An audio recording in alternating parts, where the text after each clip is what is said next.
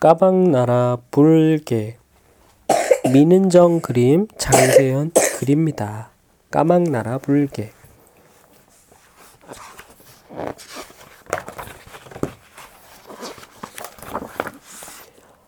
아주 까마득한 옛날이었어. 저 아득히 먼 하늘 세상에 하늘 세상에 짙은 암흑에 휩싸인 나라가 있었더래. 그래서 나라 이름도 까막나라였다는구나. 까막나라는 사방이 온통 칠흑 같은 어둠뿐이었어. 하늘을 봐도 깜깜하고 땅을 봐도 깜깜하고 눈을 떠도 깜깜하고 눈을 감아도 깜깜하고 온 천지가 어둠투성이니 사는 게 여간 답답하질 않았지. 까막나라 백성들은 환한 세상에 살아보는 게 소원이었단다. 까막나라 임금은 자나깨나 늘 시름에 잠겨 있었어. 어떻게 하면 세상을 환히 밝힐 수 있을까? 하고 말이야. 하루는 임금이 고민에 잠겨 있다가 문득 까막나라를 지키는 불개가 생각났어. 음, 그래. 용맹하기 이를 데 없는 불개라면 임금님은 굳은 결심을 한 듯 주먹을 불끈 쥐며 나지막한 음성으로 불개를 불렀지. 불개야, 불개야, 지금 어디 있느냐? 임금의 부름에 어디선가 어둠을 뚫고 신령스러운 짐승이 불쑥 튀어나오는, 튀어나오는데 생긴 모아의 모양새부터가 예사롭지 않았어. 사자머리에 호랑이 발톱을 하고는 목덜미와 어깨죽지에 긴 꼬리에는 마치 불꽃이 활활 이는 듯한 아주 신비스러운 모습이었단다.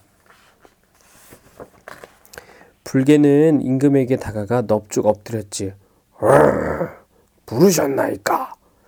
임금이 위험 있는 목소리로 말했어. 불개야, 이곳 까막나라에서 2억 8천만 하고도 780리 떨어진 곳에 인간 세상이 있느니라. 거기 낮을 비추는 해가 있는데 까막나라 백성을 위해 그걸 물어올 수 있겠느냐? 불개는 고개를 주걱거리며 자신만만하게 대답했지. 응, 물어올 수 있, 다마다요 냉큼 물어오리다. 과연 어떻게 될까, 진서야? 눈물이 뜨거워. 아, 그래. 불개는 용, 응? 불개는 용맹을 뽐내듯 크게 울부짖었어. 어떻게 울부짖었을까? 어떻게 불개는 소리를 낼까? 아. 안 돼. 진서도 해봐. 아. 아. 이 이거 아니야. 그래? 아 그래? 그럼 어떻게 내? 어, 어, 내는 거, 어, 아무도 몰라. 얘가 내는 거. 아, 그래?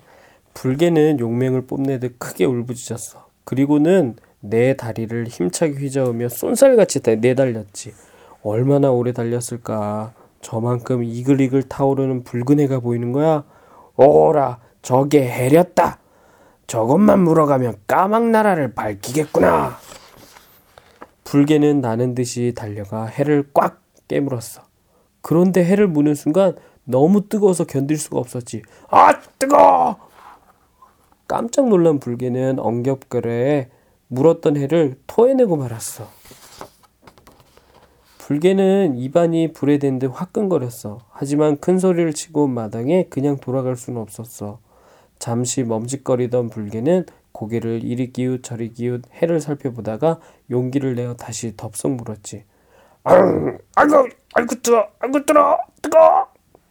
해가 얼마나 뜨거운데, 그치? 응. 입안이 그리고 어떻게 어 음, 하늘에 올라오지죠? 불개니까 얘는 하늘 하늘까지도 달려갈 수 있대. 아주 근데 얘는 어떻게 어, 어 하늘에서 이렇게 할지 안질 수 있죠? 그러니까 대단한 불개야. 그런데도 해를 물었는데 해가 너무 뜨거워서 아 뜨거 그런 거야. 한 번 더 물려. 응. 용... 이, 입안이 화끈화끈 뜨거 못 물겠네. 불개는 한 발짝도 떼어놓지 못하고 애태태 뱉어내고 말았어. 온몸이 불에 타서 녹아버릴 것만 같았거든. 별 수 없이 발길을 돌리고 말았지. 불개는 어깨를 축 늘어뜨리고 까막나라로 돌아왔어. 해가 너무 뜨거 물어올 수가 없었나이다. 임금은 실망이 이만저만이 아니었어. 한동안 깊은 생각에 잠겨있던 임금이 말했어. 차가 차가운데 어 이번에 뭐 차가운 거? 응. 이번엔 뭘 물, 물으러 갈까? 맞아. 해 말고. 근데 차가운 걸 물면 차가져 몸은 나 아, 어려서. 그래? 임금님이 다시 얘기했어. 불개야. 인간 세상에는 낮을 비추는 해 말고도 밤을 밝히는 뭐가 있을까? 해말. 달. 달. 밤을 밝히는 달이 있다는구나. 까막나라 백성들을 위해 그걸 물어올 수 있겠느냐? 그러자 불개가 고개를 번쩍 쳐들며 처음보다 더 우렁찬 목소리로 대답했지.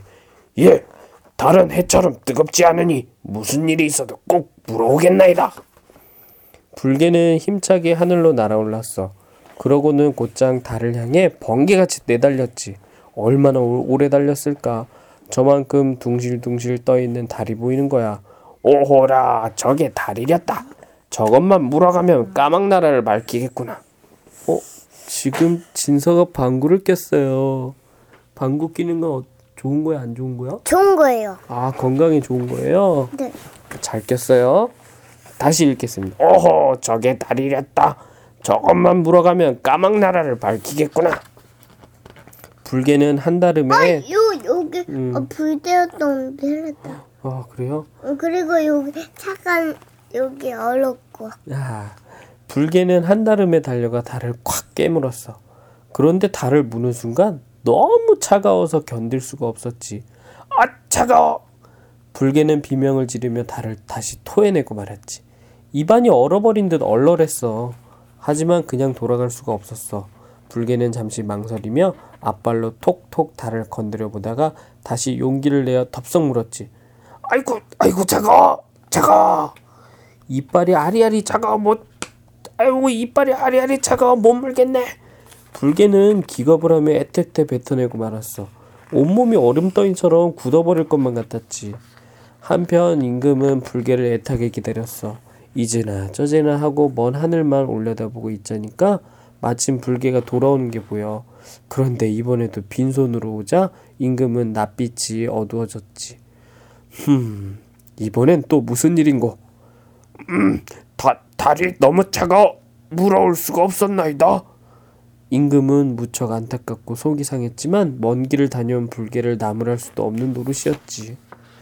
임금님은 그 뒤로도 인간 세상의 해와 달을 탐냈어.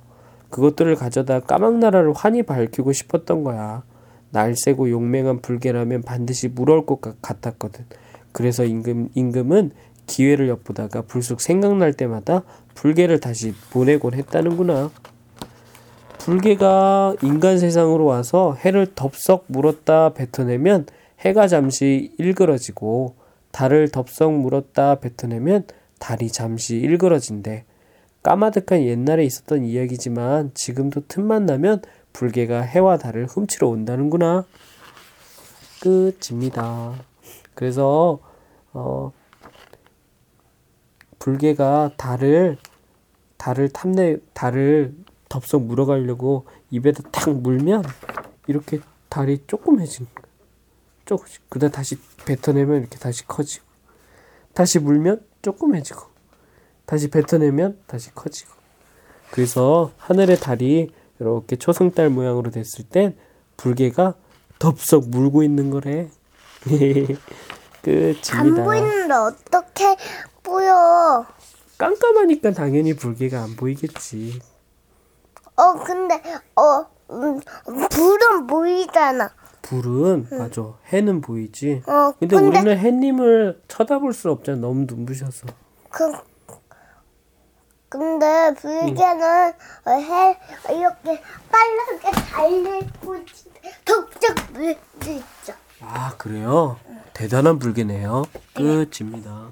끝입니다. 이제 단기쟁은